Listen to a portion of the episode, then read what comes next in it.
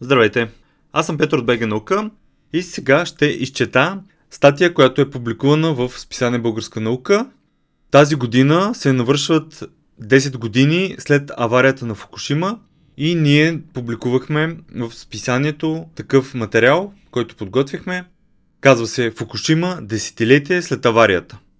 Цялата статия може да бъде прочетена в списанието за всички абонати на списанието е достъпна, но за всички, които слушат подкаста, ще могат сега да чуят самата статия. Вярвам, че е актуална, тъй като проблема остава и 10 години, които минаха и тази година, 2021 година, се навършват 10 години. Мисля, че е важно да се отбележи и по този начин. И за това ще изчета и ще бъде в подкаста на БГ Наука. 10 години след ядрената катастрофа в Фукушима, Япония, животът в региона най-накрая се нормализира. След колосална кампания за премахване на замърсена почва и измиване на сгради и пътища в района, нивата на радиация над земята сега са стабилни и в безопасния диапазон.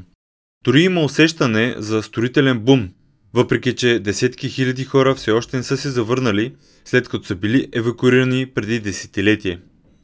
Всичко сега е ново, казва един местен жител, а новото е добро, продължава той. Най-поразителните нови характеристики са бетонните морски стени, които се простират на север по протежение на 400 км от крайбрежния град Иваки. С височина 4 етажа, те са два пъти по-големи от тези, които бяха залети от 11 март 2011 година от цунами, предизвикано от земетресение с магнитуд 9 по скалата на Рихтер.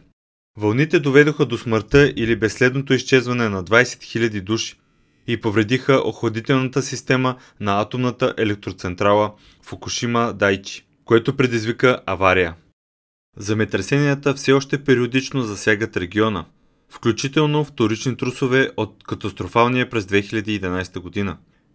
По-рано тази година Земетресение с магнитуд 7,3 по Рихтер причини щети в префектура Фукушима, но атомната електроцентрала не отчете аномалии. Операциите по охлаждане на остатъците от ядрено гориво в нейните судове за съхранение все още продължават. Сега имаме по-добра представа какво е стекло от реакторите. Наводнението на електроцентралата и района разпръсна много радиоактивни вещества, включително изотопите Цезий 137 и Цезий 134, за които са необходими съответно 30 години и 2 години. За да се разпаднат до половината от първоначалните си количества, йод 131 също беше освободен, но понеже е с период на полуразпад от само 8 дни, той бързо се разпадна и вече не се открива в околната среда. В доклад на Научния комитет на ООН за въздействието на атомната радиация от 2013 година се казва, че не се очакват радиационни ефекти върху здравето на широката общественост в Фукушима. По-късно проучване през 2016 година, разглеждано от град Дате в Фукушима, който беше обеззаразен в годините след инцидента, установи, че усилията за почистване не са имали забележителен ефект върху намаляването на нивата на радиация, въпреки че естествено разпадане и атмосферните влияния са го направили. И така, наистина ли беше необходимо да се евакуират 154 000 души от региона? Филип Томас от университета в Бристол, Великобритания и колегите му не са убедени. В проучване от 2017 година неговият екип разработи серия от тестове, за да изследва въздействието на преместванията след кризата в Фукушима и ядрената катастрофа в Чернобил през 1986 година. Изследователите създават способ за да изчислят продължителността на живота след отдалечаването на жителите от района, засегнати от радиация. Те сравниха това с цената на преместването и доколко тези разходи биха повлияли на качеството на живот на хората в бъдеще – Учените използват това за оценка на мерките, използвани за смягчаване на въздействието на ядрените аварии. Приложихме нов метод, който сравнява продължителността на живота с разходите, казва Томас. Продължителността на живота, загубена от хората в най-силно засегнатите села в Япония, беше по-малко от 3 месеца, продължава той. Гарет Лоу от университета в Хелзинки в Финландия казва, че си струва да бъдат предпазливи – Мисля, че евакуацията беше подходяща, все пак безопасността на първо място. Разберете какво е замърсяването и преценете проблема. Могат ли нивата или формите на замърсяване да навредят на хората? И ако е безопасно, започнете да позволявате на хората да се връщат обратно. Продължава Гарет Лоу. Няма бързо решение. Хората вече се връщат обратно, но ще мине още доста време преди електроцентралата Фукушима Дайчи да бъде напълно изведена от експлоатация и всички да могат да се върнат. Това ще отнеме още около 30 до 40 години според Токийската електрическа компания, която управлява централата. Около 330 квадратни километра в префектура Фукушима бяха определени като трудни за връщане. През 2013 година и само 0,54 квадратни километра са отворени към днешна дата. Извеждането от експлоатация е най-сериозният проблем в момента, казва Сатоши Уцуномия от университета Кюйошо в Япония. Те трябва да премахнат всички отломки в повредените реактори, които са смес от разтопени ядрени горива и структурни материали, излъчващи изключително висока радиация. Токийската електрическа компания или Терсо се надяваше да стартира този процес тази година, но той беше спрян от пандемията на коронавируса, която забави тестовете на роботизираната ръка, предназначена да премахне срутените конструкции и изтекото гориво. Друг е въпросът как да се намали обемът на пречистената охлаждаща вода. 1,2 милиона тона замърсени с тритии, тъй като централата изчерпва мястото за съхранение. Извън електроцентралата миналата година районите, граничещи с зоната на принудителна евакуация и никога считани за рискови за здравето бяха представени на всички за възстановяване. Право на север от електроцентралата, град Футаба сега приветства бившите си жители, но той остава пълен с разрушени жилища, с чупени прозорци, разкриващи изоставени детски играчки, обувки, дрехи и кухненски прибори – въпреки, че някои жители са се върнали, за да ремонтират много къщи, все още стоят разрушени, а съдържанието им разпръснато сред разбити и обрасли с плевели улици. Забелязват се дори диви фазани сред обраслите руини, но малко признаци на нормален градски живот. Какво следва по-нататък е вече друг въпрос. По пътя на юг от града към електроцентралата вече липсват изостаналите полета и домове, затворените предприятия и огромните подредени купчини от ломки, които доскоро можеха да се видят по равнините до крайбрежната ивица. Там, където някога трева и плевели растяха, в калните наноси, оставени от цунамито, сега има нови магазини, предприятия и домове с слънчеви панели, а край тях полета с оризови насъждения и озеленени пътища. Връщането към нормалността обаче е бавно. Преди десетилетие хотелите на малък град, наречен Нараха, точно извън първоначалната евакуирана 20 км зона, се превърнаха в дом за работниците, почистващи около електроцентралата. Един собственик на къща за гости Минору Йошида се завърна малко след бедствието и направи бизнес за настаняване на почистващи и строителни работници. Като един от малкото желаящи да се върне, той на практика имаше монопол върху снабдяването с квартири в района. Но работещите новодошли все още преобладават числено над завръщащите се жители, казва той. Виждали сме доста завръщащи се в районите, отворени преди повече от 5 години, но не толкова много в наскоро отворените градове, като Футаба, казва Йошида. Не толкова поради страха от радиация, а тъй като минаха вече 10 години откакто те напуснаха и за това време младите са пуснали корени другаде. Така че сега той е града на старите. Има много стимули за връщане.